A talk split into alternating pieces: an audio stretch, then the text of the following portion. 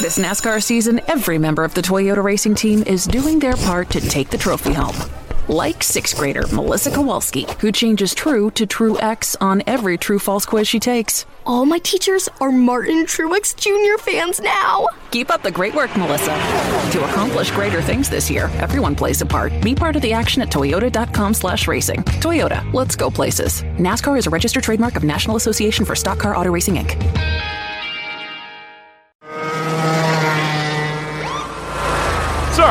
are you aware you were going 40 miles an hour?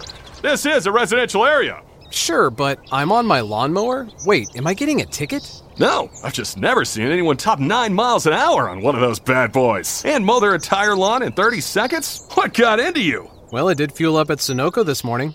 At Sunoco, we know how to fuel peak performance. We've been doing it for American racing for over 50 years.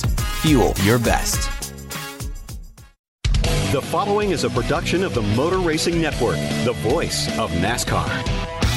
The Motor Racing Network presents NASCAR Live. Nice and clean, execute our race. Put ourselves in position, got to be there at the end. Yep, copy that. Have a nice, smooth day and try to be there when it counts. Kyle Larson trying to rally speed in the outside lane, but it's not there. Off turn number two, it's Jimmie Johnson with the lead. Here they come off again to the back straightaway for the final time here in Homestead.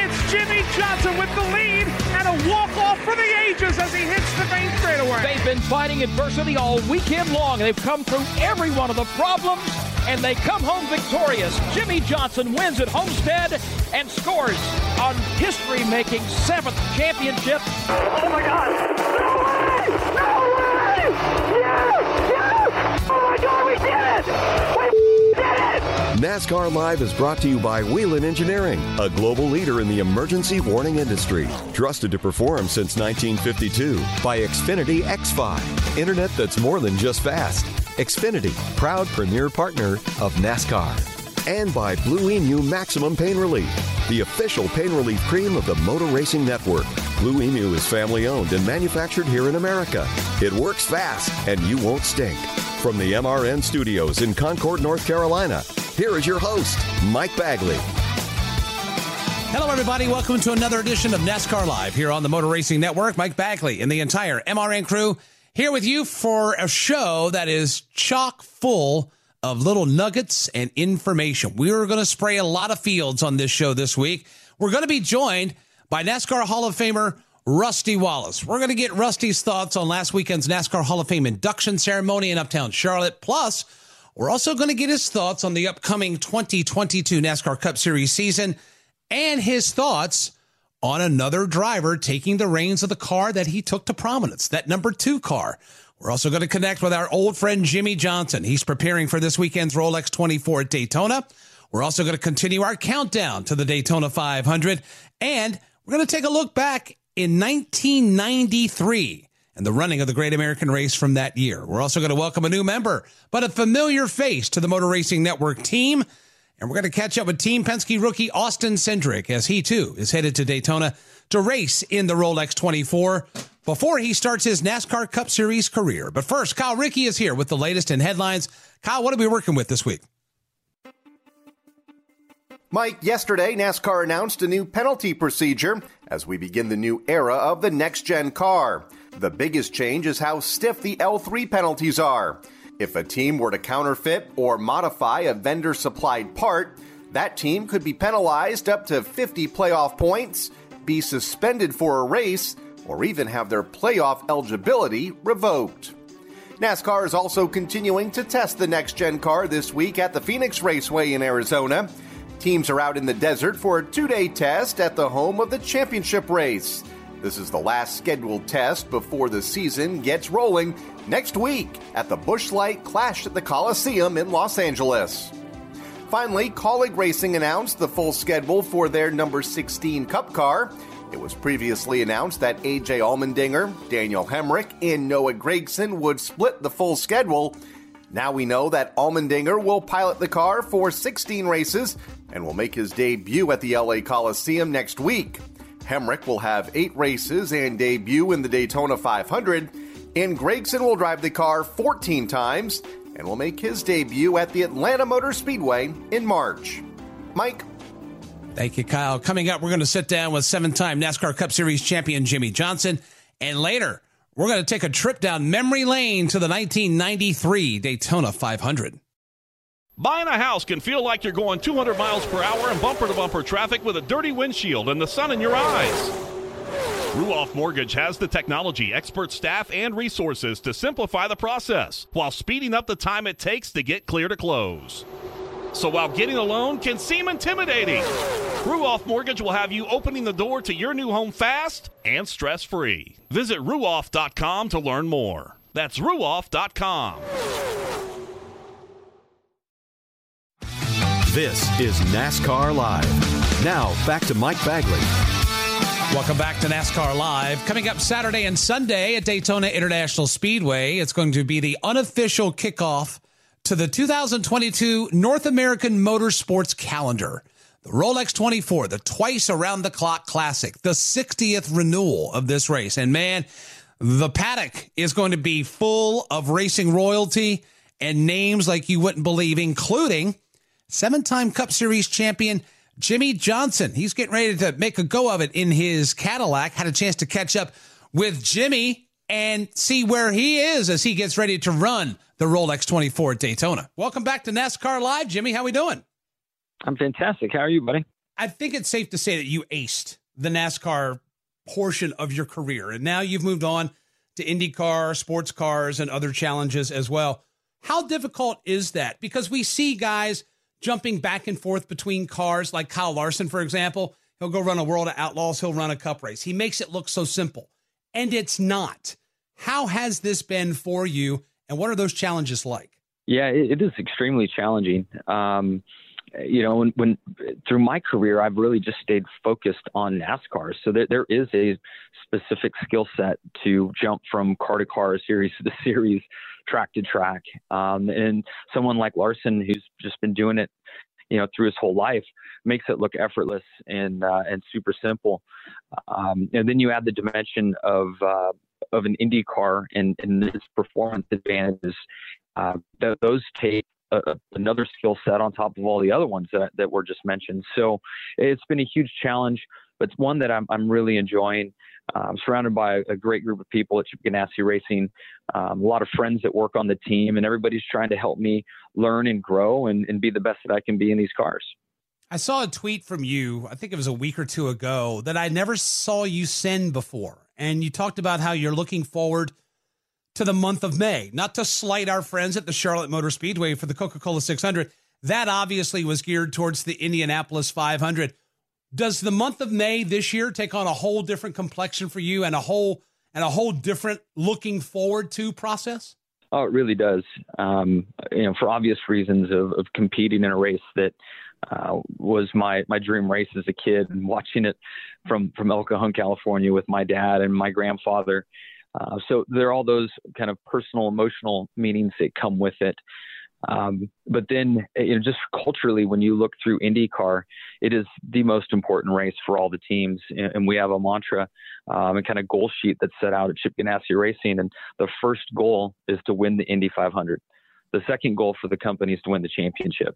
So it just frames it and how important it is over here in, in the culture and certainly the culture of CGR. Now, I know it's been a while, but as we transition now and get back into Rolex 24 talk, you ran your first Rolex 24 18 years ago, back in 2004, and you've done it several times since. It's a twice around the clock race. Do you remember your first race in the Rolex? Oh, I really do. Absolutely. I was with the Crawford Group and uh, just had an awesome time. What do you remember the most about it? Just how hard it was to get rest. Um, I felt like it would be easy to shut my brain off and go to sleep. Um, and then I, I literally maybe got you know 60 to 90 minutes of rest was all. And and that's all fine and dandy until you realize you know the race officially starts with like two hours to go. So after 22 hours of of trying to protect and take care of your equipment then the sprint race starts. And um, I, I mean i was just exhausted after that first one. I had no idea that i'd have to dig that deep physically uh, and mentally to get through the 24 hour race you relied on your physical fitness and whatnot in your NASCAR career. We've talked about it a lot, but does that really come into play in endurance races like this? Because you know, people say, well, you know what? It starts Saturday, it ends on Sunday. But to your point, there's a lot that goes on in 24 hours, including the stamina side. Does your physical fitness regimen help you in that? For sure. You know, sports car, Indy car, you know, I think the more downforce the vehicle has, the more G forces the driver's dealing with, the more important your uh, physical conditioning is. And, you know, for me in NASCAR, I, I, I know I overdid it for a long time and was more fit than I ever needed to be. But for me, there was also many kind of mental wins that came along with it. And the account- accountability to a fitness program and being uh, you know, in the best shape that I could be, eating as clean as I could, you know, all, all that goes into that just hardwired my brain differently. And, and there was like a parallel path to the commitment and, and approach required to uh, being on top in NASCAR and driving for Chad Knaus and Hendrick Motorsports. So, um, you know, oftentimes people just think the physical aspect, and it's it's more of a necessity now than it's ever been. But there, there's a huge mental uh, takeaway from that, and and it's not for everyone. I mean, it certainly worked good for me. You know, Smoke was able to win plenty of championships, and and he always joked with me that he had body by Burger King, and you know, I just had to go about it a different way. Chatting with Jimmie Johnson, getting ready to go in the 60th Rolex 24 Daytona. I mentioned at the beginning of this interview the star studded nature of this race. It seems like that drivers from every walk of motorsports life convene in the last Sunday or the last weekend of January at Daytona. Does that afford you the opportunity to get to know other people? Have you forged friendships or gotten to know people that you otherwise wouldn't have gotten to know if you weren't running that race? Without a doubt. Um, you know, I think back to um, really being able to spend time with Dario Franchitti there the, the first couple times. I mean, we knew each other. We'd see each other once a year, but we'd actually be able to hang out and, and got to know each other really well through Rolex 24. It's also the first place I met Scott Dixon. And, and, you know, here you mentioned it was 18 years ago. So 18 years later, now here I am working with both those guys at, at Chip Ganassi Racing. Pretty amazing to watch everybody come together. Everybody has their own agenda, put all the cars out there and you turn them loose. You talk about the stamina nature of the Rolex 24. What are some of the other challenges that you go through that your teammates, that maybe your team or other teams will go through over the course of that 24 hours? Yeah, over the 24 hours, I mean, you know, you, need to take care of your car, and it's tough to do because um, the level of driver that's that's in all the pro categories is so high. Um, if you read through the entry sheet, you just shake your head um, just how how much talent is there, and that just raises the pace. So now now you're you know truly close you know cl- close if not at 100% effort dealing with you know 60 other cars on track that you need to dodge. And there are some amateurs layered into the race. Uh, so so being on your toes there. Um, and then weather. Weather is always such a big um, you know variable that we fight through um, I'll have three other drivers that I share the car with, and as we go through testing um, and the roar and then the race itself, we get a sense of of who does better in twilight, who does better in full darkness, who's better in the wet, who's better in a drying condition, who's better in the heat of the day, and the team starts strategizing and tries to put the right driver in at the right time. Not gonna lie, we miss you to this very day. There's a lot of people that miss you in the 48, miss you at all the racetracks that we go to, but we monitor and we cheer from afar and we wish you the best, not only in the Rolex 24, but in your 2022 NTT IndyCar Series campaign as well. I appreciate it, buddy, and hope to see you soon. That's seven time NASCAR Cup Series champion Jimmie Johnson, one of four drivers that's going to wheel the Ally Cadillac in the Rolex 24. You've got Jimmie, you've got Kamui Kobayashi, you got Jose Maria Lopez, and Mike Rockenfeller all going to team up to try to take that 48 car to victory lane. And if they do, it would be Jimmie Johnson's first win in the Rolex 24. Coming up, we're going to take you back to Dale Jarrett's 1993 Daytona 500 victory. And later, we'll welcome NASCAR Hall of Famer Rusty Wallace back to the show. NASCAR season is here, and everyone on the Toyota racing team is doing their part to perform at the highest level. From driver Ty Gibbs to amateur musician Russell Viper, who's working on the perfect pre race pump up track for the team.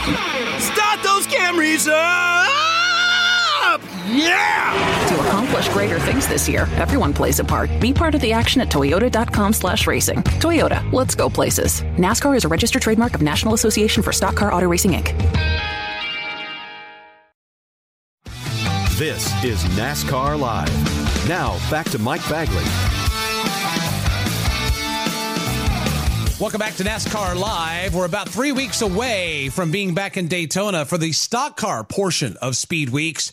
for the 64th running of the Daytona 500. We continue our countdown and we also continue our flashbacks to the Great American Race. Today, we're going to go back to 1993 and that legendary win for the Jarrett family. The 1993 season marked the dawn of a new era for NASCAR. Richard Petty's storied career had concluded in 1992, while Jeff Gordon was getting set for his first full time Cup season in 93. All eyes were on Daytona Beach for the 35th running of the Daytona 500, and storylines abounded in the lead up to the Great American Race. Petty's son Kyle won the pole, while Gordon made history when he became the youngest winner ever of a Daytona qualifying race. While Petty would lead the field to a green flag waved by his father, it would be Gordon leading the first lap.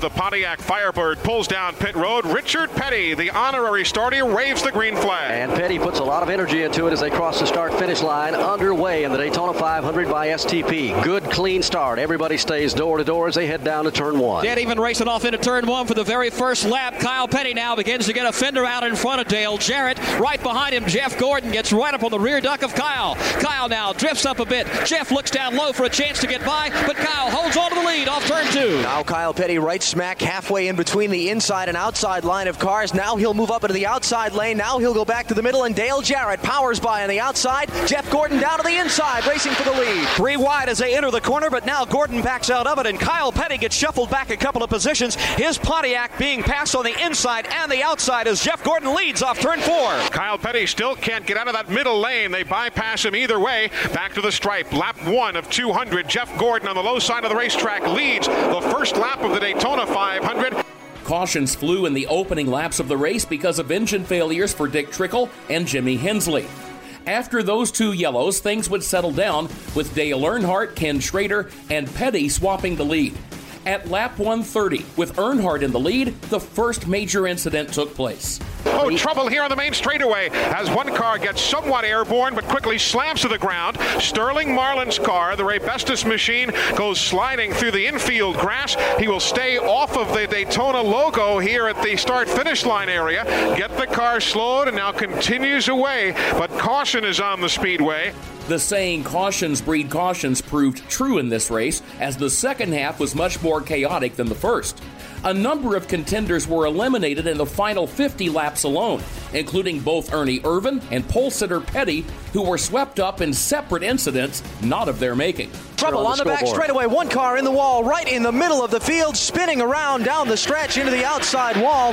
As the field scatters by, it's Ernie Irvan. The Kodak Chevrolet torn up on the right side. Everyone else will get by, but Irvan is in the wall on the backstretch. Trouble coming out into the dog leg. Two cars get together. Bobby Hillin Jr. is out of control. Al Unser also Jr. is out of control. Both spin down on the apron of the racetrack. Remarkably, everybody will get by as they have slid about 12 or 1500 feet, but at the last second, Kyle Petty will slam into Bobby Hillin Jr. He had absolutely nowhere to go. While those crashes had an impact on the storyline of the race, the most memorable incident of the day took place with 31 laps to go, when Derek Cope and Michael Waltrip collected Rusty Wallace and sent Wallace's car airborne. Michael Waltrip breaks loose off turn two. The car goes spinning down to the inside. Rusty Wallace flips one, two, three times. The car turns gyrations down the back straightaway, still spinning. Finally coming to a rest about halfway down the back straightaway. The cars involved Michael Waltrip down to the inside. Derek Cope involved, and Rusty Wallace badly mangled Pontiac here on the back straightaway. Wallace was able to walk away from the incident, but the caution which resulted set up a showdown in the final laps between Earnhardt, Gordon, and Dale Jarrett. Earnhardt had the dominant car and led the most laps on the day. But as they took the white flag, the other Dale assumed the lead. Little less than three miles down to the checkered flag and down to the inside comes Dale Jarrett. Now they draft to the start finish line, and the rookie driver is going to draft with Dale Earnhardt to try and push him back to the front. They're heading for turn one the final time. Get even up front. It's Dale Jarrett down on the inside, Earnhardt in the outside lane. Drafting help behind Jarrett is Geoff Bodine. It'll slide Jarrett up front. He's in front of Earnhardt. Now it's Bodine diving to the inside. He'll try to pull even with Jarrett. Jarrett. Hut Stricklin draws up behind Geoff Bodine. Three cars on the outside, two cars on the inside. Halfway down the back straightaway. Jarrett leading by a car length. Earnhardt fades back off his back bumper. Jarrett to turn three. Geoff Bodine is shuffled to the back end. Now battles with Jeff Gordon for the third spot. Up front, Dale Jarrett leads Dale Earnhardt off turn four by one car length back to the checker. Here they come off turn number four. Dale Jarrett's got the lead. He goes to the inside. Earnhardt's not going to get him. Dale Jarrett is going to win the Daytona 500 by STP. Earnhardt second. I've been trying to see where I could uh, make a move to, to try to get by him. I knew that I was going to kind of have to do it by myself, and my car was really working good up high, and I got a run on Jeff there, and uh, then Dale kind of slid up the racetrack there, and uh, I don't know if his car got loose or pushed right there, but uh, gave me a run down on the bottom. I was still wide open, and everything just worked out perfect. Uh, we touched a little bit, and I didn't know if I was going to get by him. Uh, I think Geoff Bodine helped me get by him going down to one, and once I got there, I thought they'd have a hard time getting by me. That victory marked the start of what would prove to be years of success at Daytona for Jarrett, as well as the first sign that Joe Gibbs Racing, just beginning its second season in the sport, would be a force to be reckoned with for years to come. You'll be able to listen to that race in its entirety later this week on MRN's Classic Races. Subscribe wherever you get your podcasts. Coming up, NASCAR Hall of Famer Rusty Wallace and a history of NASCAR Cup Series drivers racing in the Rolex 24.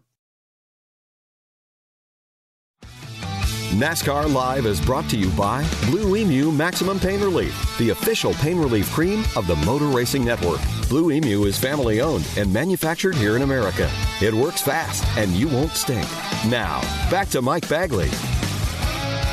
Welcome back to NASCAR Live on Friday evening in Uptown Charlotte. We celebrated the legacies of Dale Earnhardt Jr., Mike Stefanik, and Red Farmer. All three were officially inducted into the NASCAR Hall of Fame. And joining us right now is our very own NASCAR Hall of Famer, Rusty Wallace is back. Rusty, how are we doing, my friend? Hey, I tell you what, Mike, I'm doing fantastic. We had a great time at the Hall of Fame the other night. I was there on Thursday night and Friday night watching everybody, and it was all smiles. It was a really great a couple days down there. What is it like being on that stage, being inducted into the highest honor this sport can bestow on a driver? It's an incredible feeling when you look out and you see almost 2,000 people in this, uh, out there in the audience, and, and there's really nobody judging you. They're all there to to put you in the Hall of Fame and say a bunch of nice things about you instead of saying, you know, say you're at the racetrack and you're getting ready to be announced for the start of the Daytona 500. Some might boo you, some might cheer for you. But I tell you what, down at the Hall of Fame, when you get inducted, everybody's cheering for you. They're all smiling, and it's just a wonderful feeling. How much time do you spend reminiscing? Like I, I thought about Dale Jr. We saw what was in his case, and you know you had one of those, and and everybody does. That allows a driver or whoever is being inducted to take a take a step down memory lane. What was that trip down memory lane like for you when you got inducted? Uh, just a lot of memories about you know my first win and and a lot of the short track stuff, my upbringing, a lot of talking about the people that helped me from around the country, uh, that type of stuff. Uh, on Thursday night, uh, I was sitting at a table with Dale Jr. and his wife, Amy, and uh, he was just drilling me, me with questions about, you know, the past, a lot of them about his father. You know, he was under the uh, assumption for a while there that me and his dad didn't get along. And I said, Junior, where in the world did you get that? He said, Well, you guys always raced each other so hard. I said, Well, Maybe so. I said, but you know, we did a lot of vacationing together down to Bahamas. We hung out. We were just wonderful friends. He said, boy, I know that now, but I actually didn't know that back then because you guys raced each other so hard it was unreal. And and so I was educating him a lot, and he was just reminiscing with me, and it, it was pretty obvious that he was excited to get in the Hall of Fame, and and then watching how excited Red Farmer was, and then Mike Stefanik's wife did a wonderful speech on him, all those type of things, you know. But you know, going back to what it's like, it was just, just like I said, just a lot of conversation about things that aren't going on right now. And there wasn't much conversation about the new car. There wasn't much conversation about going to California. None of that. It was talking about the past and where everybody came from. You know, you talked about Red Farmer. He's 89 years old, and he was asked I mean, he still races to this very day on, on local short tracks. You know, at the age of 89, he says he's not cracking the throttle anytime soon. He's making most of you retirees look weak. Can we get you back into a driver's uniform somewhere? no, I'm gonna leave that up to Red. I, I think he did a great job, and you know, I was talking to him. He said, "Yeah, man, about three days ago, I had to have a new heart valve put in, but it'll be cured up, and I'll be ready for day one of racing." I said, "Okay." He's a beast, uh, man. I tell you what, he doesn't want to slow up at all, and uh, you know, I really learned a lot about Red Farmer. I had no idea when Bobby and Donnie Allison were talking about him when he came up from Miami how great of a racer he was. I mean, I think Bobby and Donnie considered Red Farmer to be better than both of them. So, but uh, boy, I tell you, Red had some wonderful stories. It was great. It was a fantastic time chatting with NASCAR Hall of Famer Rusty Wallace. Let's shift the conversational gears. We're on the we're on the doorstep of another racing season. Week from Sunday, got the uh, got the Clash at the Coliseum. Going to take a week break. Then we have Speed Weeks 2022 at Daytona with this brand new race car. What is it like in the shop at this time of year right now? And how is that compounded with everybody trying to get all the parts and pieces they need and get all the cars put together and get ready to go for another season of racing? Well, right now I'm in Mooresville, North Carolina. That's where my shop's at, and that's where almost all the NASCAR shops are at. The majority of them up here in Mooresville. Uh, so much so they call it Race City USA. Well, there's a lot of uh, restaurants around here that everybody frequents, and it seems like every single time I go into one of these restaurants of late, they're all talking about the new car. And yesterday's conversation was, hey, the parts are going to be ready, but boy, not many parts. I mean, there's a lot of guys that are actually taking, if there's such a thing as maybe their B car or even their C car, out to California to race on the uh, the Coliseum. Uh, but boy, everybody's bringing all the good stuff to Daytona 500. But I'm not hearing four and five cars and all that. I'm hearing two, maybe three, and uh, a lot of them are struggling getting stuff done and getting all the parts they need. So it's going to be a push. It's going to be a tough, tough deal getting all these things ready for the Daytona 500. But you know, Mike, it always happens that way when you build, bring out something new. It, it takes a while to get used to it and get all the parts and pieces you need. And I can tell you that's all the teams are talking about right now. I don't want to date you and I don't want to age you, so I'll be careful with how I ask this question. What do you remember going through a transition from one car to another when you drove? Obviously, we're on the seventh generation. They had to swap cars around a couple times when you were an active driver. What was that like when you were driving and you had a brand new car to drive the following season?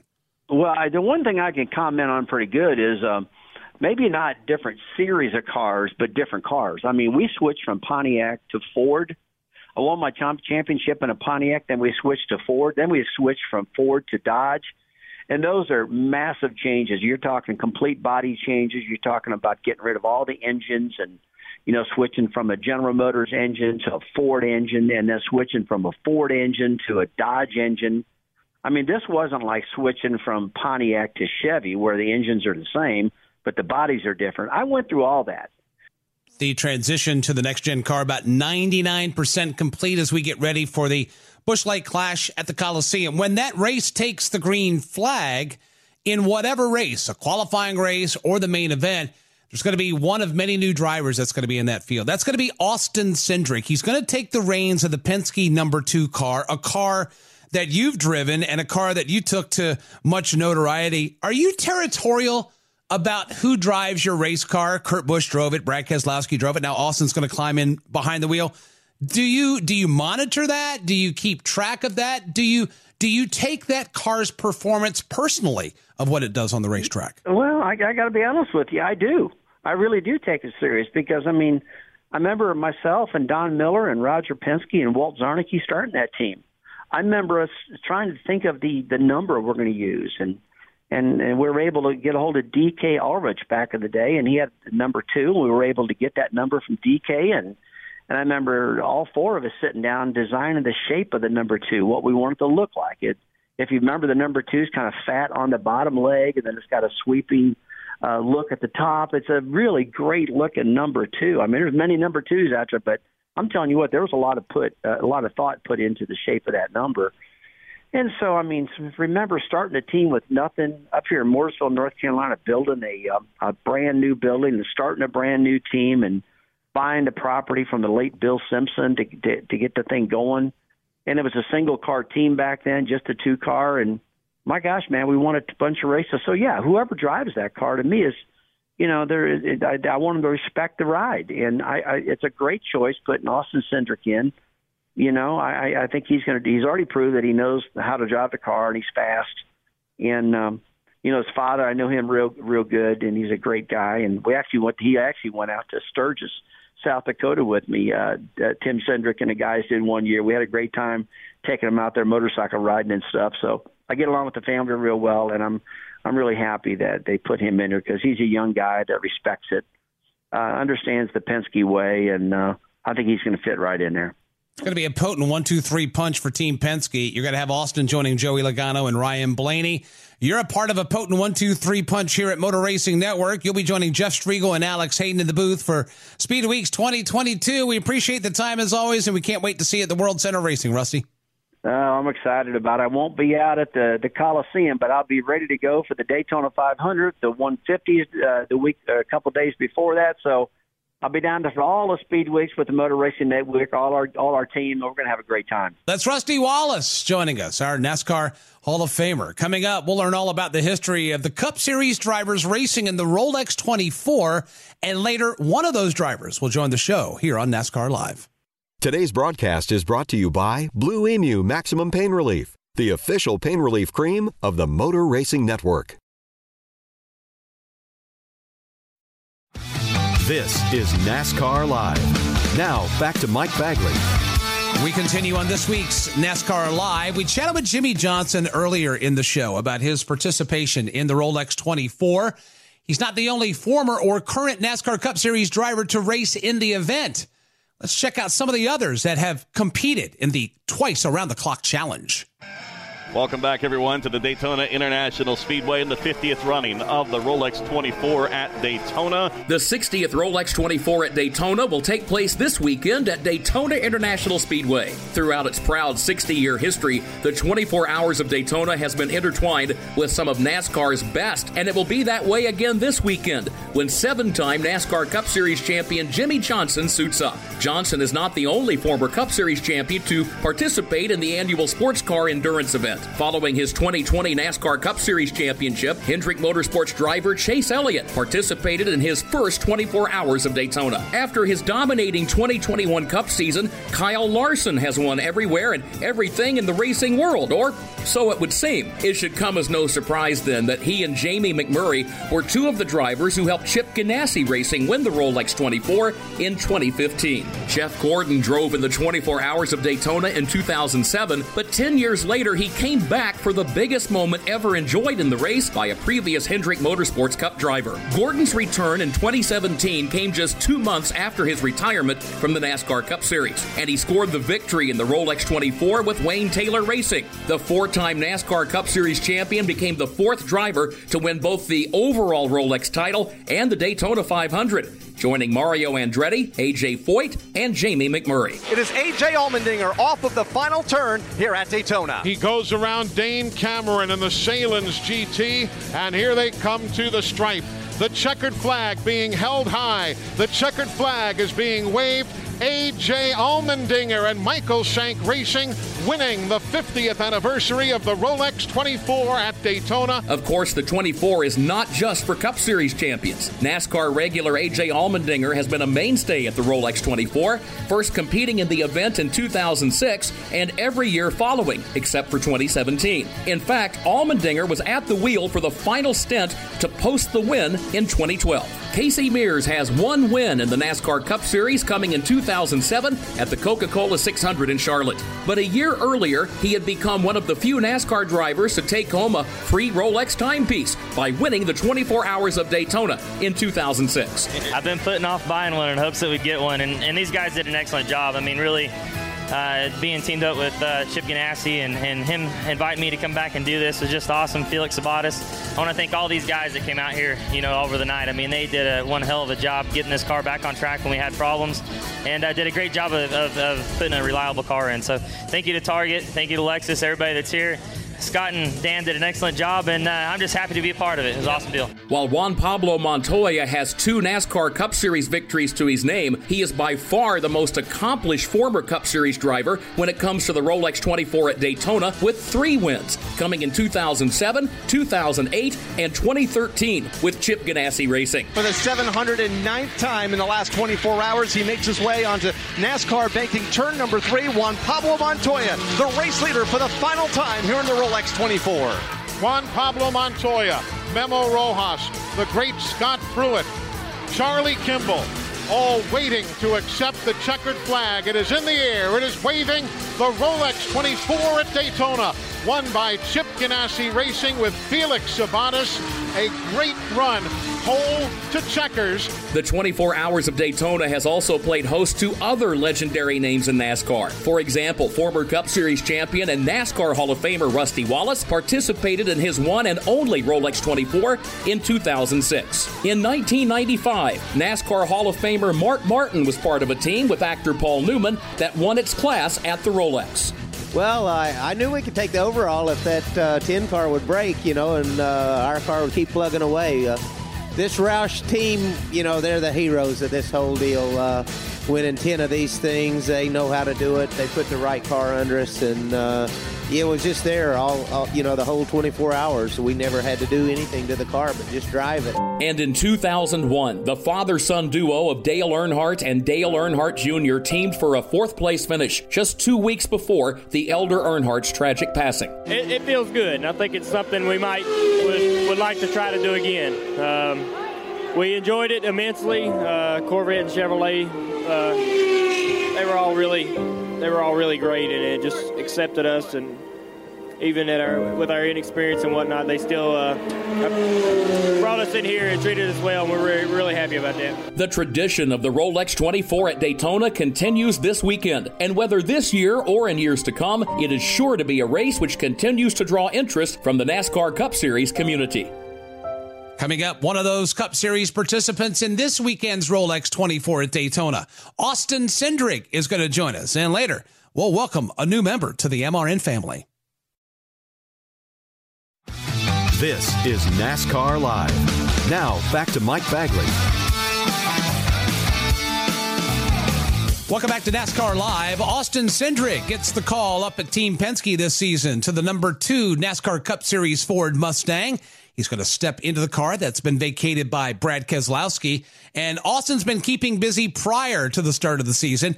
Matter of fact, he's going to participate this weekend in the Rolex 24 at Daytona. Our Steve Post caught up with Austin at NASCAR Media Days to discuss his expectations heading into his rookie season in the Cup Series. New season, rookie year, seven starts last year. Kind of what are your expectations going into this year? Yeah, a, a, lot of newness and a lot of change. You know, you think you think about just moving up to the Cup Series as a rookie in general. I'm working with a new, new team, new group of guys, new competitors. Um, but now you, you, factor in having a new car. Uh, there's some new tracks on the schedule. a lot of newness uh, for for me and a lot to adapt to. And um, but at the same time, changes the opportunity for everybody. You take over the number two car, and there's been, I'm sure there's former drivers in it, but in recent history of Penske Racing, there's two Hall of Famers that have driven the car, Rusty Wallace and Brad Keselowski. What is what does that mean to take over a car that has had such a rich pedigree? You think it would be added added pressure? Obviously, I have a great great understanding for, for what that car means to, to our team and kind of Team Penske's foundation in NASCAR. But um, I, I, don't necessarily see it as pressure or, or motivation. Honestly, it's for me it's a source of pride. Uh, obviously, I, I, know the people that I'm representing and, and, the, and the drivers that have been successful in the past, and I'm looking forward to starting a new chapter for the two car. You have a dog named Wallace. Is that coincidence or is it Rusty Wallace related? It is what Rusty Wallace related. Um, Wallace is a is a rescue dog, and he's kind of a reddish brownish uh, tinge uh, coat. Um, and when we saw him online, they, they, they classified that he didn't know the name, but they classified him as Rusty Red. But in his picture, he's like standing up very proud and proper. He, he looks more like a Wallace than a Rusty. So, uh, so we named him Wallace.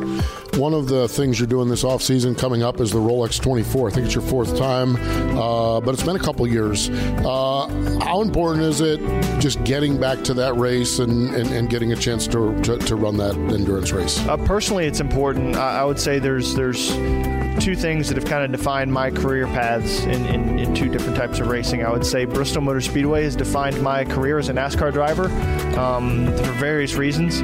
Um, and, and I would say that the Rolex 24 has defined my career as a sports car racer. Just um, it in the sense that every off season, whether if I've been in a NASCAR, had a NASCAR career or not, um, it is it is the never-ending battle to try and find not just a, a, seat, but a quality seat in that race. You know, it's it's obviously one of the biggest uh, endurance racing events in the world, um, but it's a great uh, source uh, to humble someone during the off season, especially the last two, not finding a ride. But um, it, it's it's quite a challenge. There's a lot of cars and a lot of teams, and, and, and this year with WeatherTech Racing and, and the MG, I'm, I'm, I'm really excited because it's probably one of the best opportunities I've had. So um, I'm looking forward to it. It's it's it's been uh, it's been two years since I've done the race, like you said. And, um, I've got there's a lot of races that I have on my bucket list of things that I want to do, and there's races I want to win. And the Rolex 24 is a race that I want to win, and um, I'm looking forward to, to having another shot at it. Your best finish there is fifth. How how much how how challenging is it to go to a race where there's so much out of your control like that? Whew. It makes it really hard to go to sleep at night.